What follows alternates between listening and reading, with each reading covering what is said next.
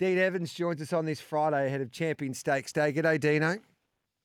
G'day, Gareth. How you going, mate? Good, thank you. What do you make of Champion Stakes Day? Because it's turning into one of my favourite meetings of the year. But just trying to work out the form because you've got to work out, okay, then what races are these afterthoughts for a few of these horses? But the prize money's so great. So a trainer's now starting to learn to build their campaigns around this race, this race meeting.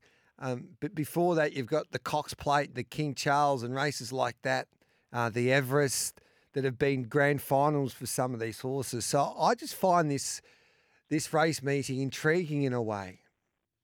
It is, you know, and you put the nail on the head. It's an intriguing, interesting sort of concept. Uh, you know, very similar to the um, international race day they have in Hong Kong in, in December. We've got sort of the, the champion sprint, the mile, and the uh, and the 2,000 metre race, weight raised, three million dollars, plenty of prize money. But I think you put the nail on the head. The, one of the key keys with horses, um, and particularly at the top level, is um, you know you can only go to the well a certain number of times, and when they're really trying to peak for those you know really really big races, like you said, the you know the King Charleses and the, the Plates and the Everests and these sorts of things, then um, you know a big part I think of doing the form for these meetings is is looking at you know where are the afterthoughts. Um, and I think last year you know we had had some sort of spoil overs uh, like Roch 'N' Horse winning the sprint and.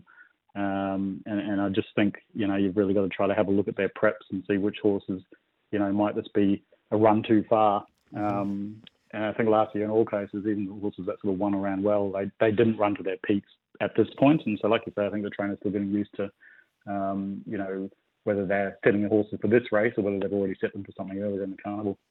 We'll take a look at the three Group Ones with you at Flemington tomorrow. We'll start off with the champion sprint. This is a clash we've been waiting for for a long time now between the Queen of Australian sprinting in In Secret and the Queen of New Zealand sprinting Imperatriz. Many say Imperatriz is the best sprinter in the world from what we've been able to see from her at Moonee Valley, but she comes down the straight at Flemington for the first time, which of course presents a different challenge for her. But she's into a dollar eighty-five now with Bet three six five. In secret, four dollars sixty.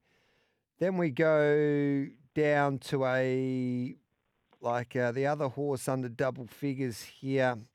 Um, so Imperatriz is $1.85. In Secret, 480 Bella Nipotina is next best at $12. Afura, 13 Star Patrol, 16 Espiona, 17 Airman $26, Buenos Noches $23, and then front page $29. How do you work out this race? Uh, are you with Imperatriz or in secret here, basically? Uh, look, I'm I'm I'm leaning towards in secret. Uh, you know, Imperatriz certainly has, has the runs on the board this prep.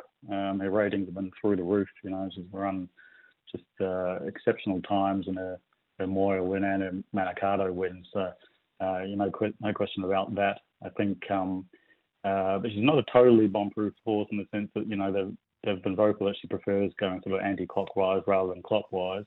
Um, obviously, this is down a straight, but um, it's a little bit of a question mark. I do see in a very very early um, uh, form going through New Zealand. You know, the only sort of straight six New Zealand has is, is Trentham, and she doesn't have a run down there, so she's really never done anything down the straight. Uh, and what she's taking on here is in secret, who I'd say is the best straight horse in Australia. She's only run uh, down the straight twice. She won the Coolmore, uh, you know, very comprehensively, um, and then came out and won the Newmarket. Um, and so, you know, her, her, her straight track credentials are, uh, there and exposed, and, and um, uh, she's fourth up here in secret. Um, seven of the last 12 winners have been fourth up. It's, it's a perfect uh, mix, and also five of the last six winners of this race have come out of the Everest. Um, and last year, Nature Strip came out of the Everest and got beat the nose. So um, she's got all the right form lines. Um, she's, she's a queen down the track in secret. Um, I just get the sense that, uh, um, you know, with bounding along uh, up there on pace, um, you know, in secret's going to have the drop on her, and, and, and I can see her uh, storming out home outside mm-hmm. and, and, and knocking off Imperatriz. Yeah, I think I'm with In Secret. More I look at that race, I got a lot of respect for Imperatriz, and she's been sensational. She's gone to a new level this this campaign, even though she was so good last last preparation. But I just think In Secret at the price, they that the, the gap's just too big for mine between those two star mares, and there's an argument to say that that if she drew a marble in secret, she she she would have won an Everest. Um, it was nearly impossible yeah, for her from that, that gate that day. Yeah, it had to be yanked right out the back, and that was the day when they were favouring, you know, on the fence and on pace. She'd come from from dead last, uh, flown home, run to the plus seven point seven of the last thousand, which was the quickest of the day. Mm. Um, so she's she's flying. Uh, we know that, and she goes really well down the straight. So I think um, uh, she also just you get the sense that you know, the Everest obviously was a target, but this race was also a target for her. Um, and, and it was from Imperatriz too, but Imperatriz is sort of uh, they're giving her best in three runs in a row, and I, I just think at the prices, um, you know, in secret is definitely the value. I was having a look at this race at Flemington, the Champions Mile, that I can't wait for, but there was some. Uh, like I was looking at the nominations a couple of minutes just before nominations closed. There was only four horses in the Champions Mile. I think Alligator Blood was in the Champion Stakes until they said, "Well, we've got to go into the Champions Mile now." And I think that Pride of Jenny was a late nom as well. So that just got me thinking once again, just to confuse me after finding out that piece of information. So you got Mr. Brightside 250 is the market leader, Fangirl at 290, Alligator Blood 340, Pride of Jenny 17, The Inevitable $23, Victoria Road 26, Banker's Choice 61. Now, hear me out here, Dino. This is my theory. Fangirl I want to be with, but I don't know if it's an afterthought. And I'm, I'm a little concerned if Pride of Jenny crosses to the front, makes it a truly run race, that she might be vulnerable and that turn of foot might be taken away from her. Um, but in saying that, I want to be on her because I can't get the King Charles out of my mind, out of my mind, and I, and the smaller field on a um, firm track suits her. Brightside's going to get a lovely run just off the pace back to the mile. Um, and if you go on his Cox Plate run and his runs before the the King Charles, he looks awfully hard to beat. But Alligator Blood, he might cross to the front here if Pride of Jenny misses it and dictate terms like he did last year. But then I'm thinking, well, why why were they in the Champions Stakes and not the Champions Mile and only changed their mind like at the deadline of nominations closing? So I'm just completely confused. Basically, have I confused you more? it's definitely tricky from that perspective. This yeah. race, um, you know, there's there's there's you know Mr. Brightside, Alligator Blood, Fangirl, uh, even Victoria Road. They could have all run in the uh, in the 2,000 meter race, um, and so it's interesting to see with the small sort of field that they've um, they've elected to come here. Uh, you know, Pride of Jenny makes the race really interesting as well um, because she only knows one way, so she's going to put up a really strong speed up front.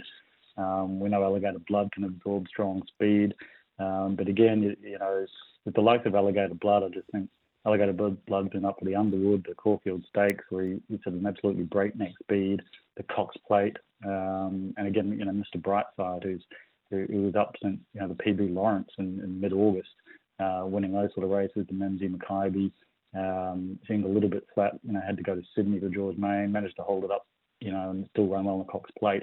And he's an iron horse if he can run well again here. I do feel like Fangirl is the fresher horse on the scene.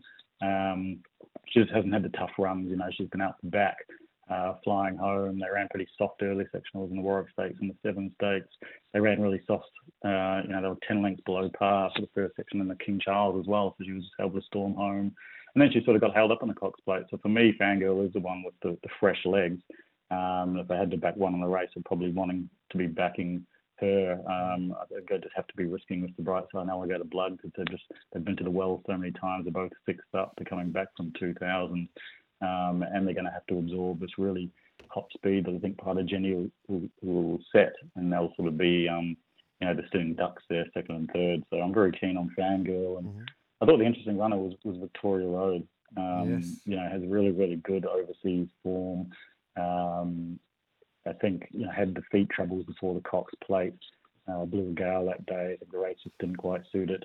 Uh, I also think you know very much more of a mile than the 2,000 metre horse anyway, Victoria Road, um, based on his form overseas. So I think if there was one you know fresh horse on the scene, um, I just think you know he's, he's an entire, he's a valuable horse, Victoria Road, and I, I can't imagine after feet problems that they'd be running him here unless they thought they'd got him right and, and he was going to do something.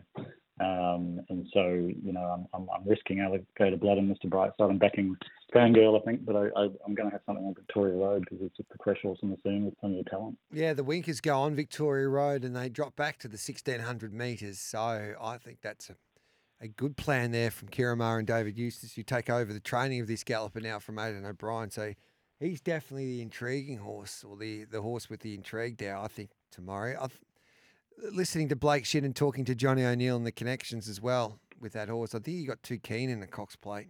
So Mm. um, it'll be interesting to see how he settles and, and then gets into his rhythm over the mile at Flemington. In the Champion Stakes, West Wind Blows, who's been superb here in Australia since arriving, second in a Turnbull, second in a Caulfield Cup behind without a fight. You look at his numerical form, two, three, two, two, two.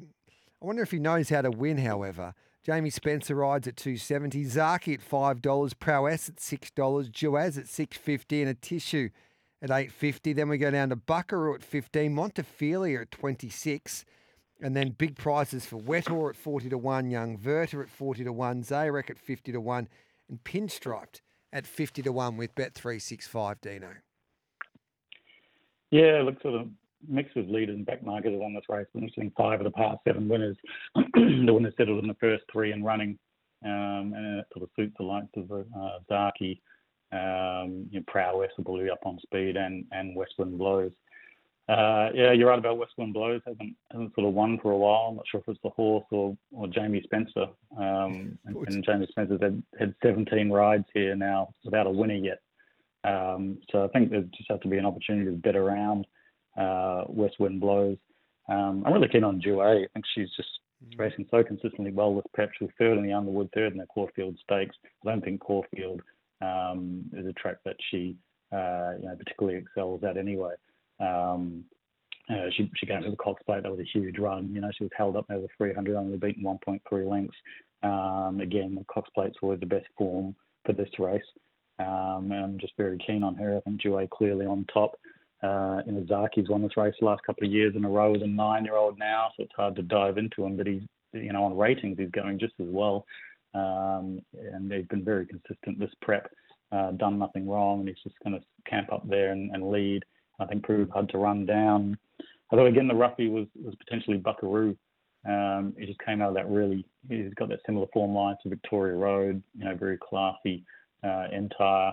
Um, Joseph O'Brien stuck here um, and decided to give him another run in Australia. I just thought that um, that King Charles race was a, was a funny race. And there were some very very good horses. He got you know beat a long way, um, but he sort of got back um, on the slow speed and, and, really just started to warm into it late. And his last sort of sectionals um, were one of the best in the race, sort of outside of, of Fangirl and, and Kovalica. Um, he was just starting to get warm. He's one that looks like he'll appreciate the 2000 a bit more.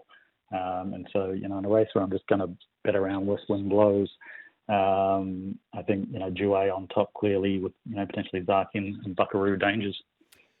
Great stuff, mate. Hopefully, it's another fill up for your followers uh, tomorrow afternoon. You've been sensational all spring. Um, good luck, and for all of the SEN listeners out there, it's I keep on saying it each and every week. It's uh, you're backing a winner on a Saturday if you can go to Winning Edge Investments, go to the membership page, you type in SEN, and you get fifty percent off lifetime, fifty percent discount off a membership with Winning Edge Investments, mate. So, um, a sensational offer for our listeners with your service. Cheers, mate. Good luck to everyone tomorrow. All right, good on you, mate. There's Dean Evans there. WinningEdgeInvestments.com. Tips and ratings from professional punters throughout the spring racing carnival. Chances are you're about to lose